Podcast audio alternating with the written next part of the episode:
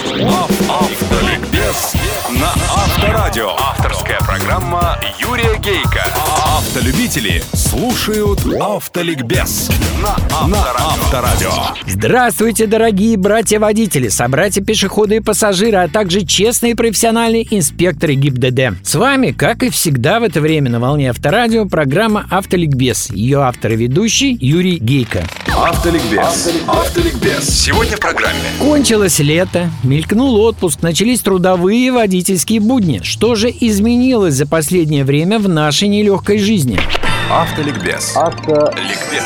А изменилось за пару месяцев столько, что и за год не всегда меняется. В какую сторону? Ужесточение, разумеется. И первое, и главное – выпивка за рулем. Замечу, что непрофессионалы пугают нас уже который раз шокирующей цифрой, мол, на треть всего за минувший год увеличилось количество пьяных водителей, а количество погибших из-за них всего за год увеличилось аж в два раза. Ужас! Катастрофа! Куда катимся? Не иначе эпидемия пьянства внезапно поразила водителей российских. А дело оказывается в том, что именно в 2014 году, кроме проверок на алкоголь выборочно на дорогах, как раньше, стали проверять всех водителей, попавших в ДТП. Раньше их поголовно не проверяли. Вот и взлетела цифра. Все очень просто. На самом же деле пьяных за рулем на наших дорогах с каждым годом становится меньше. Потому что все здравомыслящие граждане-водители, которых большинство, за борьбу с пьянством. Единственное пожелание, если нет тяжких последствий, наказывая, учитывать все же степень опьянения, есть же разница, запах у человека, или он из-за руля вываливается. С 1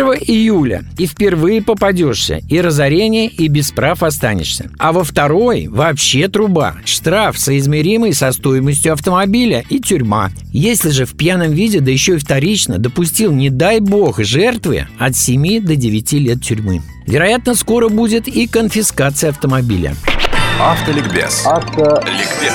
Еще новость. Полицию резко сократили, и на водителей ее самые муторные функции переложили. А самые муторные какие? Оформление ДТП, естественно. И теперь, коллеги, не дай бог попасть в ДТП. Пересказывать весь закон долго. Да на слух вы ничего не запомните. Выделю главное. В случае ДТП ГИБДД вызывается, а значит и оформляется инспектором только тогда, когда есть пострадавшие. Если пострадавших нет, а есть несогласные, то позвонить в ГИБДД надо, и там скажут, что делать, куда ехать, где будут разруливать ситуацию. Ну, что делать после ДТП, я надеюсь, вы знаете. Зафиксировать все, что имеет отношение к нему, и что подтверждает вашу невиновность, рядность, знаки, повреждения, свидетели, адрес ДТП, время, его следы, все, все. Причем перекрывать движение на дороге нельзя. Надо по максимуму переместить автомобиль к обочине или к правому краю проезжей части, буксиром, на руках, как угодно. Если разногласий участников ДТП нет и виноватый в нем себя таковым признает, то обоим светит ужас под названием Европротокол. А значит, никуда звонить, никого вызывать не надо, а надо просто заполнить под копирку огромную простыню со схемой, кучей всякого разного, вплоть до данных компаньона по ДТП. И не дай бог вам или ему ошибиться, страховщики уже пьют шампанское, не заплатят.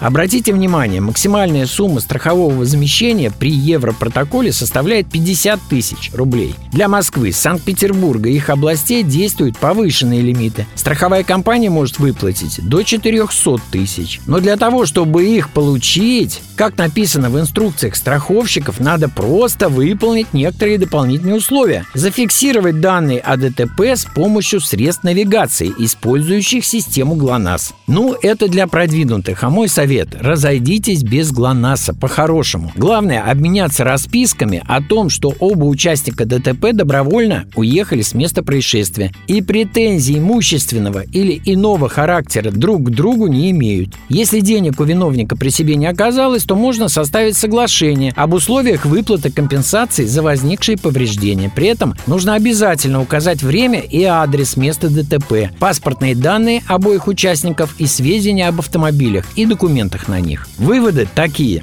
Значительная часть хлопот по ДТП переносится с сокращаемого МВД на всю увеличивающуюся армию водителей. Попутно сокращается финансовая нагрузка на страховые компании. Думаю, что в условиях жесточайшего кризиса протестовать против этих мер непродуктивно. Продуктивнее ездить вдвойне, втройне осторожнее и пойти на курсы обучения Европротоколу. Автоликбез. Автоликбез.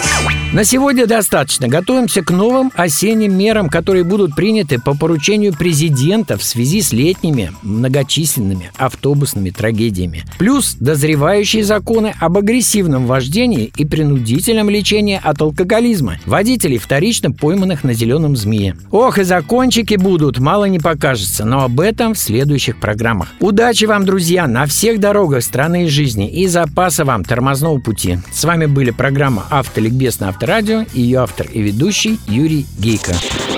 Автоликбез на Авторадио. Авторская программа Юрия Гейка.